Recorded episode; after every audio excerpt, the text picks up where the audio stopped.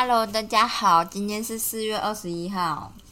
四月二十一号是今天，四月二十二号是不是什么节日啊？有有吗？世界地球日不是是吗那？是九月二十二号吗？还是就是四月二十二？好像是四月的某一天哼，，Google 现在都会提醒我们，但是你要到它主页才行，我都会。我都没有。好 好，然后我说什么啊？我们今天去上了他们阿婷卫生所办的瑜伽课对他们从屏东找来一个就是健身老师，就是啊健身，春日香，春日香。因为我每次想到春日香，我就想到春日部，然后我就想到蜡笔小新，不是，然后每次都想到蜡笔小新，所以我就一直记得他们是从春日香来的我。不知道春日香跟春日部有没有签订姐妹市这种的。春日部，OK。好的，然后他说他是台湾族的，对我想说，哦吼，一个台湾族人进来了一个布农族的社区，对，然后然后反正我们就老师说他有三个小孩，最大的十二岁，最小的两岁。对。啊，你有在听？有啊，我以为你 don't care，我都有在听，真的假的？对啊，嗯，然后他就是因为有两个小时，所以前一个小第一个小时是做有氧，对，重点是阿婷跟我说你要不要做瑜伽，然后我就说好，然后他就说哦，就有两个钟头，我想说两个钟头的瑜伽是什么？他就说哦，第一个钟头是有氧，我想说完蛋了，就是一个我觉得当初他们之所以排这样，就是因为实在是很太难，倒了。对，所以就是老师开过来两个小时，你总不能只叫他上一个小时，叫他回去。对，所以就是变这样子，然后就是很累。阿婷觉得很累，她她说她累到开始过敏，她体力耗耗尽。但其实也没真的这么累啊。我的免疫系统就是这样子，我觉得你是不是最近太少动我的指手指开始破了。？OK，你最近是不是太少动了？因为我最近疯狂在玩健身环，所以阿婷就没有很少鲜少得到健身环的机会。哦，对啊，通常都是因为我受伤了，就是我有点扭到脚，我有点拉到腰，我就会让他做。红玉如就是有点太疯狂的玩健身环我没，有太疯狂，我有技巧的在玩。我们才玩一个月，然后你已经一百三十还一百四十几，我一百四十等，小心。哦，我很有技巧在玩、欸。而且我就不在那几天，他就是大概升了五十的，还是六十等那种。没有这么多啦，应该就三十等。好的，反正就是这样。他会有时候就会为了要取得一个技能，所以他就去连升九级来取得那个技能。没办法，因为我要取得那个技能、啊。对对，就是这样子。好的，对，就是这样。然后，所以我昨天做了一个就是健身环瑜伽的姿势，然后拉到了我的膝盖，就转到我的膝盖，然后膝盖就呈现就就有点痛，这样那条肌肉有点痛。就今天早上起来发现，所有那台膝盖就是应该说所有不小心转到膝盖需要支撑的肌肉，今天都苦不堪言。然后我今天早上起来就觉得自己的骨盆就是歪掉了。它就是那个啦，那叫什么 iliac muscle，就是连接我们的用来收缩大腿的肌肉，可是我以为收缩大腿的肌肉就抬大腿的肌肉。就就有到肚子那边去啊。嗯，就是大家有兴趣可以看一下大腿的肌肉，有一条很特别的肌肉，就是那一条，那一条是唯一一条，就是非常特别，它是从你的骨盆一路接到脊椎上面，在肚子里面哦、它在肚子里面，它它那么长，它从头到尾没有出来到表面，对，所以你表面是看不到的。哦。然后，但是它的角色非常的重要，就是它就是为了要让你的大腿可以抬起来，可以收缩，然后，对，就是这样子。我跟你说一件事，我最近在运动健身社团看到的，嗯，就是最近医美有一条有一台机器，让你躺着就能有腹肌。什么意思？我其实不太知道到底是抽你说睡个觉就有腹肌这种？没有没有，就躺在那边做疗程，但是我不太知道它是抽脂型，感觉不是抽脂，因为好像不太需然后要，它一直垫你的肚子，有可能是这样子。叭叭叭但是呢叭，叭叭啊，出席活动的人好像是徐若瑄吧？哦哦，嗯，但她刘轩的腹是不是已经快五十五还六十了？好像是吧。但是就是重点是呢，你那个腹肌不会像你训练肌肉的腹肌，就是我们是穿，所以你可以想象你在肚子上面写个穿字，那个肌肉会长这样。嗯但是那个医美的肌肉那两条穿就是最左右那两条，嗯，穿字的左右左右最后就旁边那两条啊，会比较直，而且一路通到肋骨下面的感觉。哦，我觉得它蛮特别的。那就是代表说它是很均匀的，让每一个那一整条就是整条腹直肌非常均匀的肥大。一般在训练的时候，所以是肥大你们肌肉训练就是肌肥大，哦。就只是术语而已。可是如果不是训练它的强度，要怎么让它肥大？可以让它自己就充满水分，或者冲刺什么让它肥大？你让它断掉再修复，断掉再修复，它就会越来越大。哦，对，嗯，好，就反正是好像有人说，然后他们就说，就是下面就有留言说他第一次做觉得很有感，那个一次的疗程就是一整年下来大概两百万，哦，一个月四十万，嗯，当然是蛮。我其实觉得，如果是蛮 promising 嘛。给那种五十几岁的准备要迈入老年的做，我觉得还蛮重要的啦，那给六十岁的可以吗？应该可以吧？可是六十岁的人，如果腹肌已经没有多少了，然后你再去垫一垫，他中间肌肉断掉，他会不会就突然闪到腰？我不知道，我觉得这个当然需要考量，就是它破坏可能就不能那么多。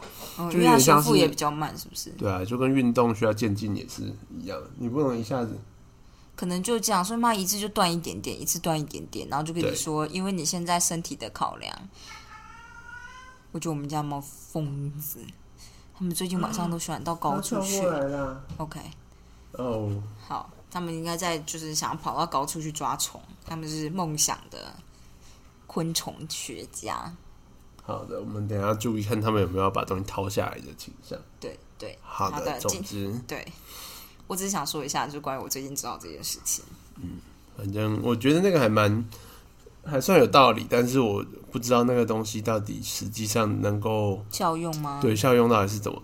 可是我不得不说，那时候为了要结婚，我曾经问过大家怎么办，嗯然后一个学姐就跟我说：“你去抽脂。”我想说哦，但是因为我那时候结婚完全来不及，没什么抽脂，就是连考虑都不用考虑。但他就说他去抽脂，然后我就摸了他整条手臂，就是手上部、嗯完全没有肥肉、哎，就是废话嘛，就抽掉了啊。就是我还蛮惊讶的嘛。对啦，我只是觉得就是确实就是，但是你你也不会觉得他肉垂下。可是我不得不说，学姐本来就很瘦哦，就是是一个，如果我是她那样的身材，也许我就会快乐的结婚这样。OK，对，但是就是他可能还是觉得手臂会晃啊，这件事情不行的这种这种人，这样啊，我觉得很很拼命的大家。我觉得嗯不太好。OK，OK，好，反正就是这样。今天来跟大家介绍这个拖延症第一型的拖延者一号。他有哪些心心情吗？还是心路历程吗？对，不我们昨天讲到就是完美主义这件事情，就是第一型的人多半都是有点完美主义，对然后但是你若不是很真的做到的人，就是会容易出现问题。你常常做不到的话，反正就是这样。他这一节呢讲的是平庸惹人嫌哦，没有他在讲这些人的心态，对，这些拖延者的心态，所以他讲了大概有七个吧，我记得没错的话。然后就是他跟你说，如果你有这样的心态，或是大部分这类型的拖延者都怎么想。哦，所以就是第一个就是他觉得他们会平觉得庸就是一件很不好的事情。对他们就会觉得，对有些拖延者来说，平庸令人难以忍受。他们希望自己做的每件事情都非常出色，不仅希望自己有理想的事业和人际关系，也希望自己写的信或打造的花园，通通都是杰作。啊，如果你希望自己平日的水表现都能达到理想的水准，不管你做什么，结果注定都会比你想象的还要平庸。哇，他这个句，他这句话这样好吗他？下的很重啊。对呀、对啊，你对平凡一般的东西都会感到不屑。由于人生在世，犯错与缺陷在所难免，受不了平庸的人通常都会从拖延中寻求慰藉。当平庸的表现可以归因于最后仓促完成时，他们就可以一再相信，只要有足够时间，他们就能达到理想的自我。当完美主义者表现平庸的时候，你他们只要拖延这样想，就可以让避免他们自己看清自己。嗯，OK，这是第一个。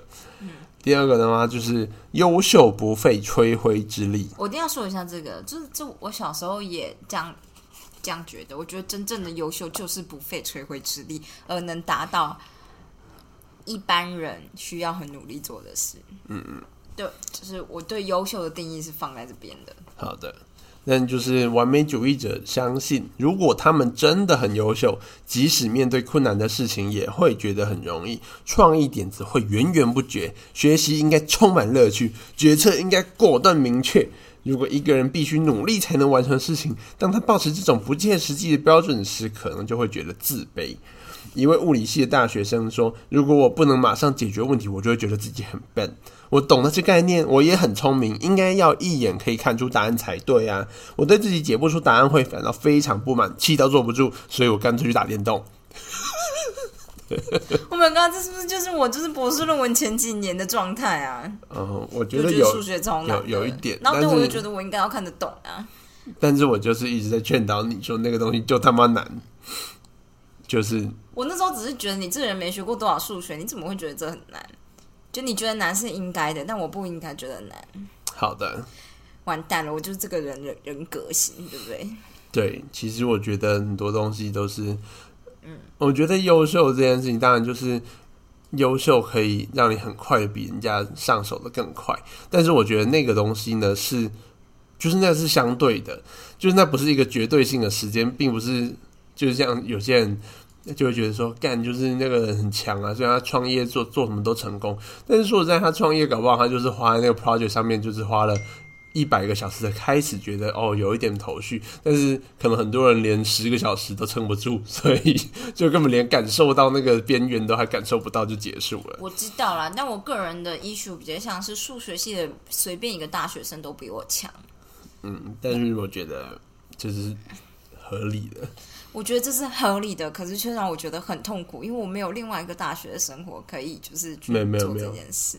你有对，而且还超过了，然后你就觉得啊，现在都已经第五年了，我连一个数学系的状态都不行，这样，然后就会更 depress。不会啦？我最近有想通一件事情，你说，我觉得就是呢，所有的浪费的时间，就是我们现在觉得浪费的时间，就是当你哪一天真的有做了一点，就是你终于开始上轨道。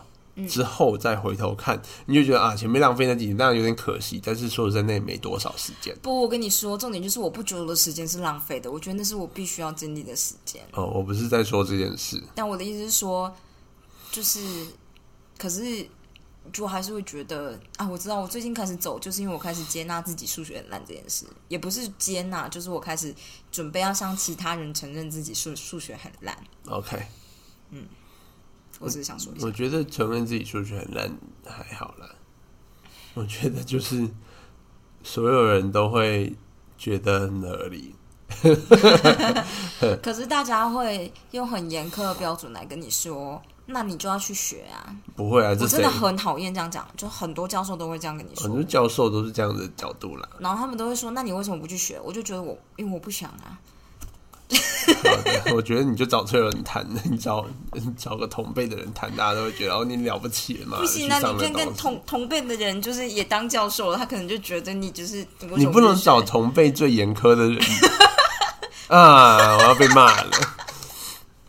希望他没有在听。OK，听呐。好的，我们讲下一个。OK OK，呃，还没讲完这个啦。对，他说，就是不管题材头多难，都预期自己能马上理解。这种不切实际的想法，让很多拖延者毫无进展。他们对于自己还得非常努力才能解开问题感到非常失望，这让他们不想为了搞清楚问题而付出必要的努力，就干脆拖着不做。久而久之呢，他们因为认定自己很聪明而变得无知。毕竟，如果你受不了自己不懂某些事情，你就不会去学习。OK，我们就是看到很多长辈的影子。你现在在你在暗示什么？我没有，我没有暗示什么，我只是觉得很多很多就是很多有一战成成名的长辈都这样，就是他会守着他的那个曾经的，然后就再也没有新的了。对，所以就是对，好我们就希望我们以后都不要变成这样子的大人。对，好的。凡事再下一个，下一个想法是凡事都要自己来。好的，完美主义者常觉得自己一切都应该自己做，觉得向他人求助是软弱的表现。OK，这就是有点像我。然后他们不顾考虑，不愿考虑怎么做最有利，不愿承认自己有时候不知道答案，有时无法独自完成一切，或和人共事可能比较有趣。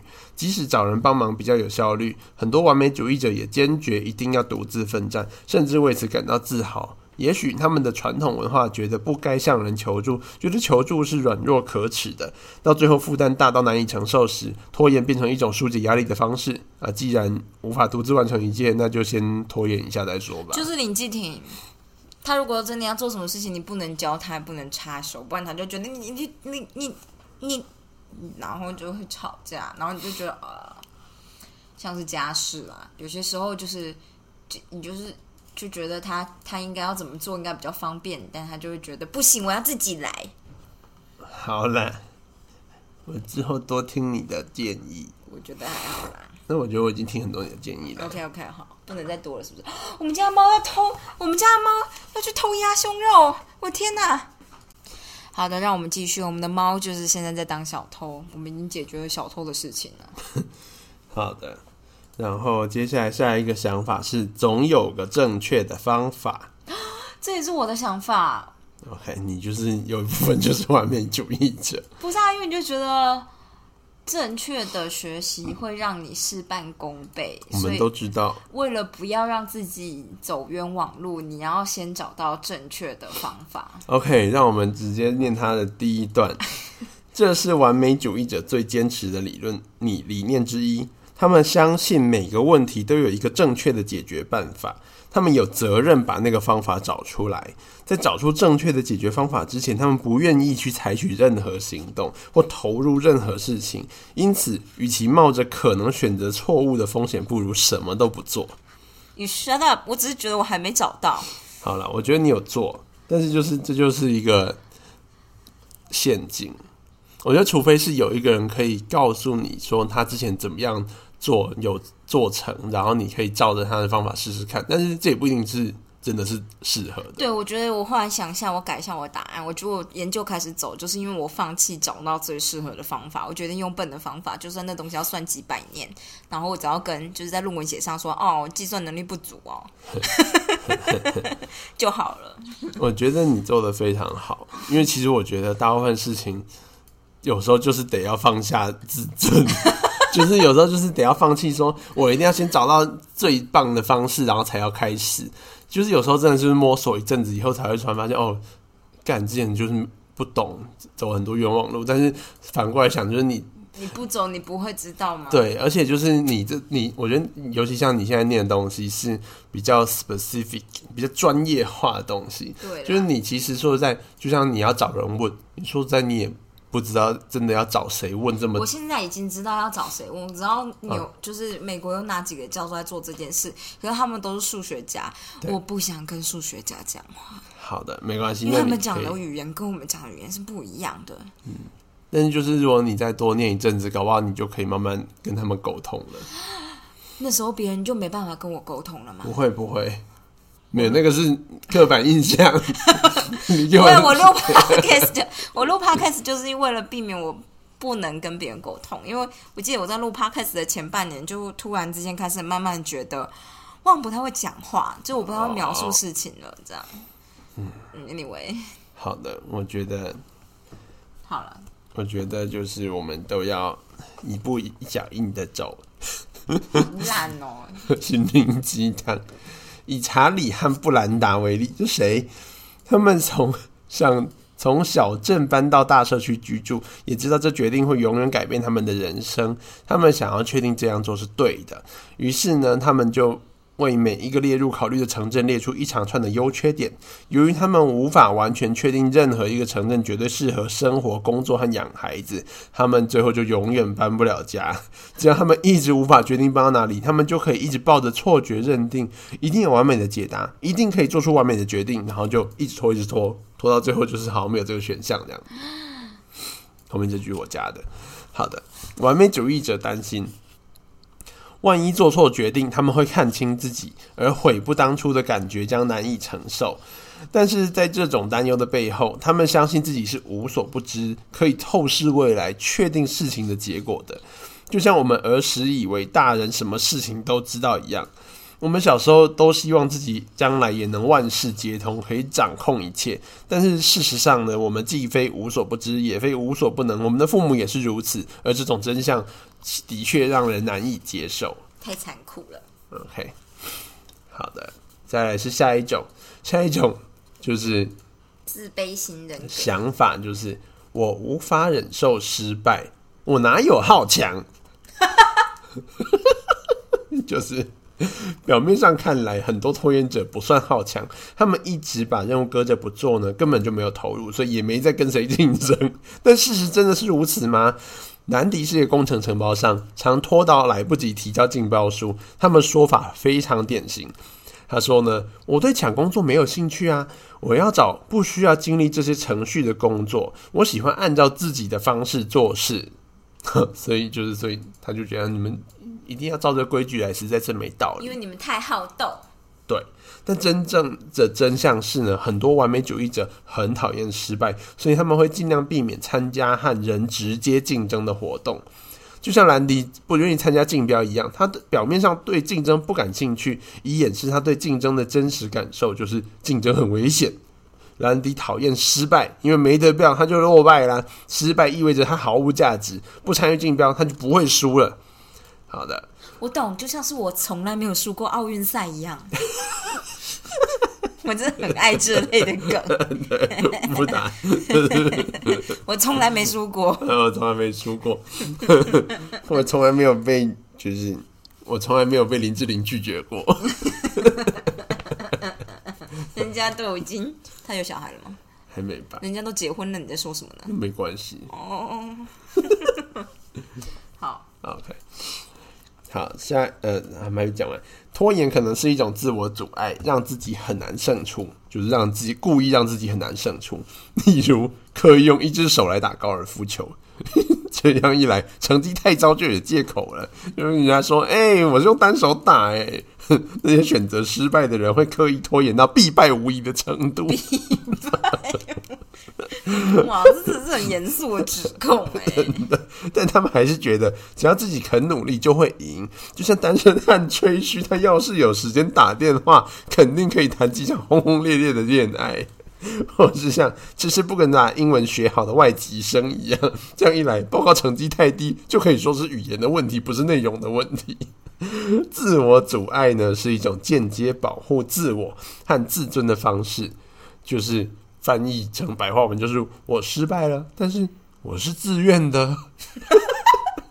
这是你讲的还是他写的？他写的。OK，我觉得你演绎的太好了，以至于我以为是你讲的。就是对，好的。最后一个，他说就是想法是要就全做啊，不然就不要做。Oh my god，这就是我妈会跟我说的话。这就是我以前的想法。我在认识你之前呢，我就一直有一个想法，就是我要么做零趴，要不然做一百趴。我要做，我就要做到一百趴，我还不要做什么七八十分的东西。然后，要不然你就干脆不要做，大概是这样子。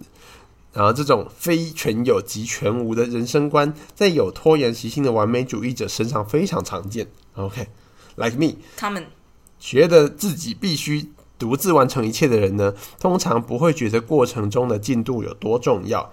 因为只要专案还没完成，他们就觉得事情做了等于就没做嘛。就像是一位完美主义者说的：“要不是黄金，阿满就是垃圾。”难怪他们在达成目标以前，容那么容易因为失望而放弃。最后他的这是对你真的很凶诶。这种非全有即全无的观念，可能会影响他最初的目标设定，导致他想一次完成一切。因为不这样的话，他会觉得不够。例如。我们请 Steve 挑一个他想在一周内达成的目标。原本呢，他想定的目标是一个星期呢天天上健身房。虽然一年多前他就加入健身俱乐部，但是一次也没去过。我们这费了很大一番唇舌来说服他说，天天上健身房是一个不切实际的目标，impossible。史蒂夫才心不甘情不愿的把目标下设为一周去三次。一周之后他回来，他非常沮丧，因为他只去了两次。即使那周他的运动量比之前一整年还多，他还是觉得自己一事无成。真的，这成长已经超就是无限大了，成长率无限大，还是觉得自己超废。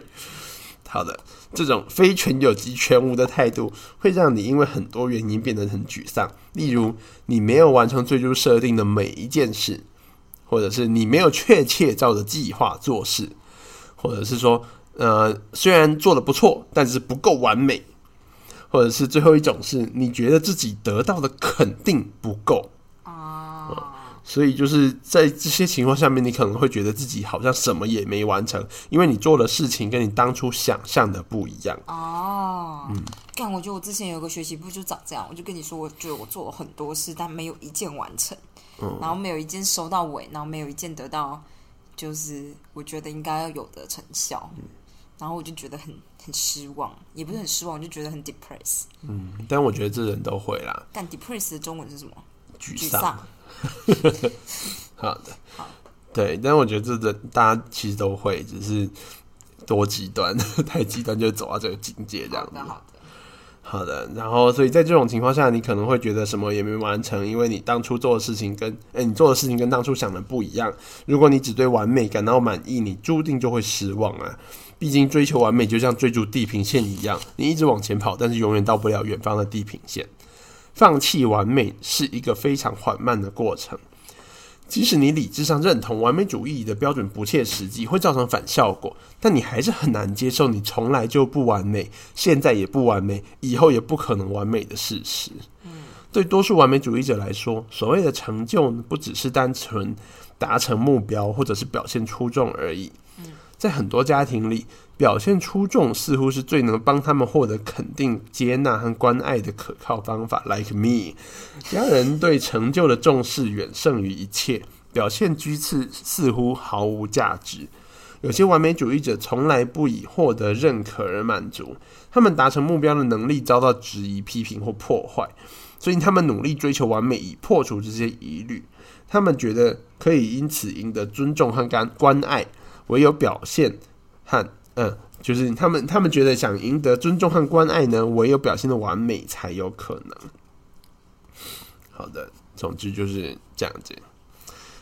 然后接下来就讲到就是哦，接下来的我们明天再讲就好了。我就就讲，我可以讲完这边，哦因为下一次下一次到这边了，新的嘛，对好啊，你没有找新的嘛？固定的心态人家其实，快没了欸、对，但其实还是很多。哦，那我先念一下这边。好的，欲罢不能的完美主义者，觉得要先完成一个章节才是完成。也还好，我们没有要完成。OK，他说，我只是觉得蛮有趣的。他说，固定心态和成长心态这两种心态的不同，就是史丹佛大学的心理学家卡罗杜维克研究广泛，他的研究证实了我们观察到的现象。这听起来像是个国家地理频道的开头。我们今天拜访了史丹佛大学的心理学家。好的，他说，拖延者有完美主义的倾向。他在研究人如何面对失败时，归纳出两种不同的心态，一种是固定心态，一种是成长心态。嗯固定心态的人会认为智力和才能是与生俱来的，永久固定不变。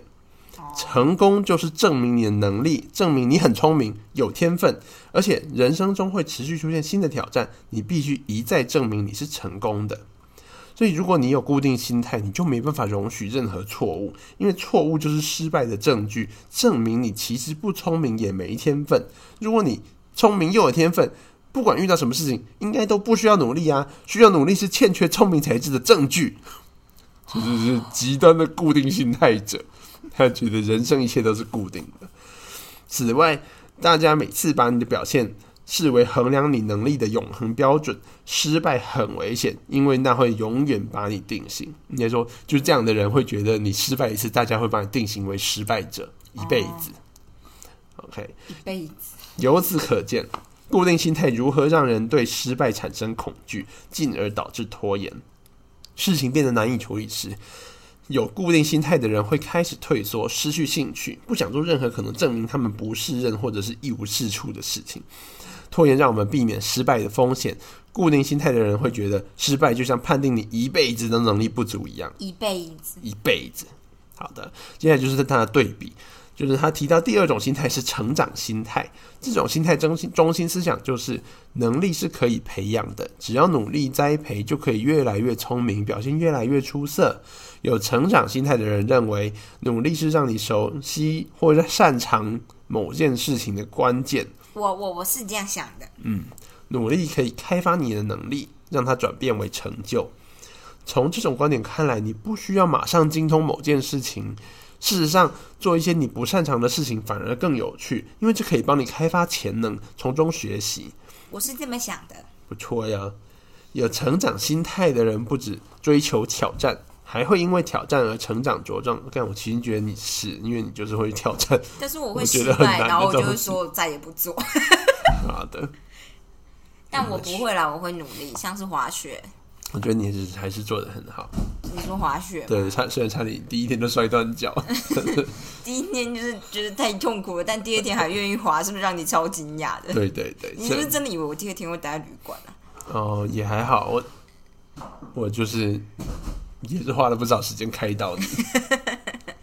好的，阿婷开导大师。好的，因为我很怕第二天就是他就真的把自己关在房间里。好的，再就是呃，他说保持成长心态就是破除自我价值观等式的一种方法，就是价值自我价值观等式，就是刚刚说之前说的那个，就是你的表现，对自我价值就等于你的能力，就等于你的表现，对，所以你的表现会完全决定你到底是什么样的人。这样的想法就是，是就是，如果你抱着成长心态呢，你就可以破除这样的想法。就是表现不仅不代表你的个人价值，也不再是你最关切的重点了。重点是你从过程中学到什么，对什么感到兴奋，你有什么进步，所以结果就变得比较无关紧要了。能力不再是固定不变的东西，而是可以改变与开发的。现在再也没有什么需要证明的了。就像就是这个杜维克提出的问题一样，发人深省。就是成功到底是为了学习，还是为了证明你很聪明？是为了学习，我觉得。嗯，如果不知不觉变聪明，这比较像是我追求的东西。我想要不知不觉变聪明，因为我觉得为了要让别别人觉得你很聪明，你然后去学这东西，然后跟别人证明说你学会了，其实是一件很辛苦的事，因为这个东西可能并不有趣。但是如果你能一步一步的学，然后最后突然发现，哦，我突然懂这个东西了，就会突然变得很开心。这样，嗯，我觉得是这样子。我觉得是，我觉得其实就是，而且我觉得其实就是学习这件事情就是很，你你就是，除非你到一个地，就像存档点，要不然你不会发现。对，我觉得是这样子。嗯好的，大家一起努力。作家梅沙顿梅莎，梅朱砂 Sarton 曾以优美的文字描述这个成长的心态。好的，这里是一段诗。哇哦，赶快你要用那种诗的氛围跟语境。好的，午夜时分，往事历历，不见得都是美事，还有一些未尽之事、痛苦回忆、荒唐错误、令人羞愧或悲痛的理由。但是，一切无论好坏，不分悲喜，都交织成丰富的人生历练，成为我的精神食粮、成长动力。好我笑到快流泪现在很晚了。，I'm so sorry。OK，好的，带来这一首诗句，让大家这个感受。Oh my god，我都流眼泪。嗯，我觉得大家都应该让自己的家人用一种抛弃羞耻感的感性念一段诗，然后要想办法不嘲笑他们。好的，我觉得你没有嘲笑我，你只是真的吗觉得很好笑。我嗯，好的，好了，就这样子跟大家分享一下。对，就是关于这部分，我觉得成长心态还蛮好的。只要每一次都想着这件事，你就会觉得反正我现在在成长，不然你想怎样？本来就是 对啊，因为我后期的心态比较想比较像这样，就是我本来就不知道这个东西，所以我不理解是理所当然的事情，不要觉得很挫败。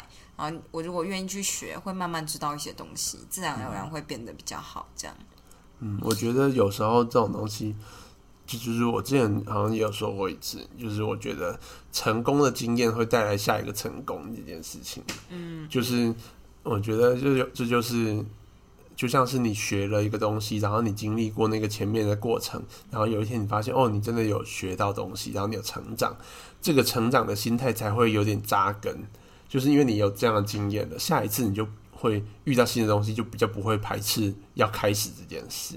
怎么不会呢？我就会觉得会更容易排斥啊，因为你就知道前面有多辛苦了。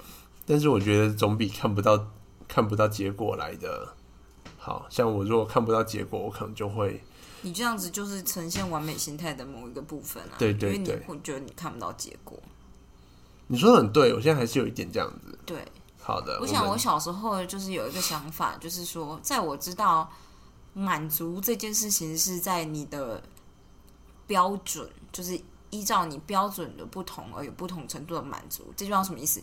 就是你国中的时候，你就会发现小幼稚园的小朋友，你给他一个糖果，你就是 make her day，这样、嗯就是让他快开心一整天。可是到国中，别人给你一个糖果，你就觉得哦谢谢哦这样。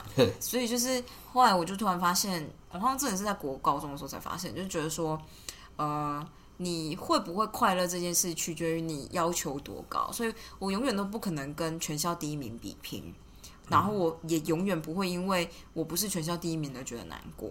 嗯，大概是这样子吧，因为我就觉得。后来我记得我不是跟你说，就是我上高中之后就完全不念书嘛，嗯，然后就变得就成绩很后面，然后我就想，哦，看看看，这样这样能考大学吗？这样，然后所以我就想说，好，那我们就是一次每一次段考能进步一个名次就好了，嗯，这样子。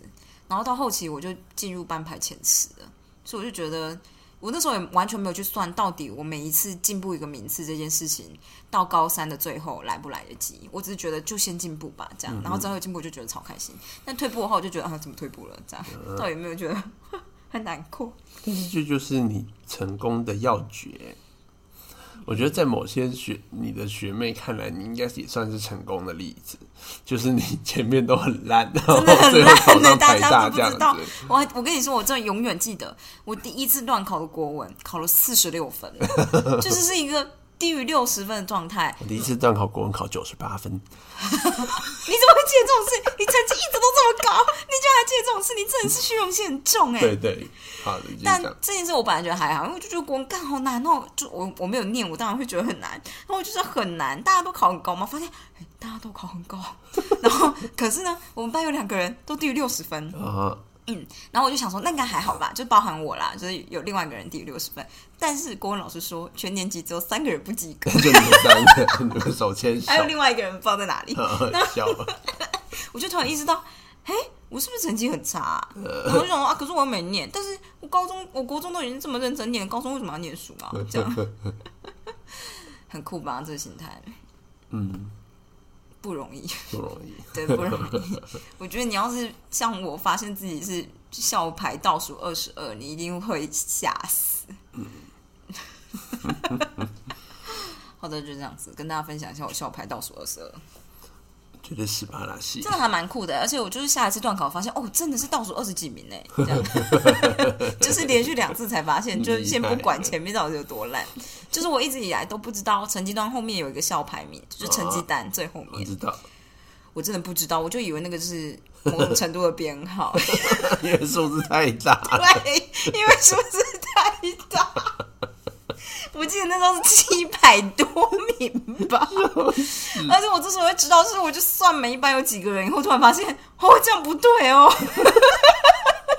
我就算福报每一班有多少人，我的成绩都在他妈超后面的，啊，我有跟你完全反过来的例子、欸 什么意思？我就是我在高三学测前一次的那一次的模拟考，然后考完拿到成绩单，我就看到就是成绩单最后有一个二，嗯，后 我不知道那二是什么意思，是 PR 吗？后来才知道我是全校第二名。哦 我没考那么高过，然后 Holy shit，谁在我前面？我 I don't care，我才不管谁在我前面，我没有考过全校第二名。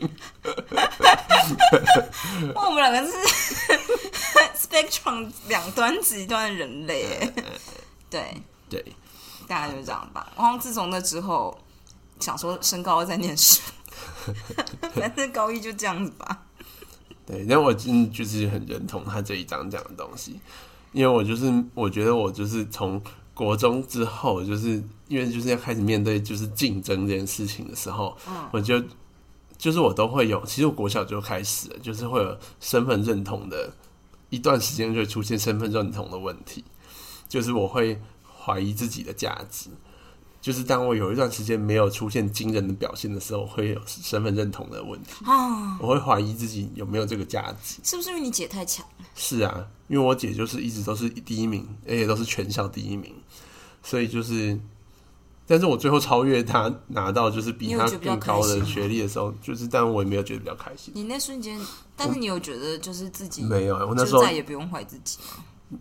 诶、我有觉得我自己很赞，我觉得自己超棒，嗯，但是我没有觉得这件事跟我姐有什么关系。哦，对，但是我也不知道，就是我觉得，就是我真的是每隔一段时间就是会有这个问题。就像我后来跑去念物理系，也只是那就是身份认同的问题。就是我觉得我当一个就是班排很后面的医学系学生毕业这件事情，很大影响到我的自尊。哦，我觉得自己就是很废，然后我就觉得我一定要哪里跟别人不一样，所以我就去念点别的东西。你看，你就会怪自己，但我一定会怪别人。对，但就是你知道，我一段时间就会有这种循环。嗯，就像是上研究所时候要看成绩，但我大学就是一开始没没有什么念书，然后大家都以为我成绩很好，可是其实那是因为我跟成绩很好的人很好，啊就是你看像 Jenny 啊，像 A 妈，就是卷哥卷姐系的，你知道吗？然后但大家都不知道，大家都觉得那你们干成绩很好，没有我曾经就是五六十名，五六十名，整个土木系也才一百二十名，我就在中间这样子。对，然后我那时候就是要申请的时候，我就只是觉得，看这个制度真的很烂，就我怎么可能比别人差？我成绩是比别人差，好的，好的，你不要笑那么大声。对不起。但我就觉得我成绩是比别人差，但我不会比别人差，这样这这太烂了。但是我我现在活在这个社会上，呜呜呜，为什么这样？那是这样，我就是怪别人，不怪自己，我觉得你也是粉丝，做了很好的调试。大概就这样，好的，讲太久了，那就这样子了。拜拜，哦，发，哦好发。哦发。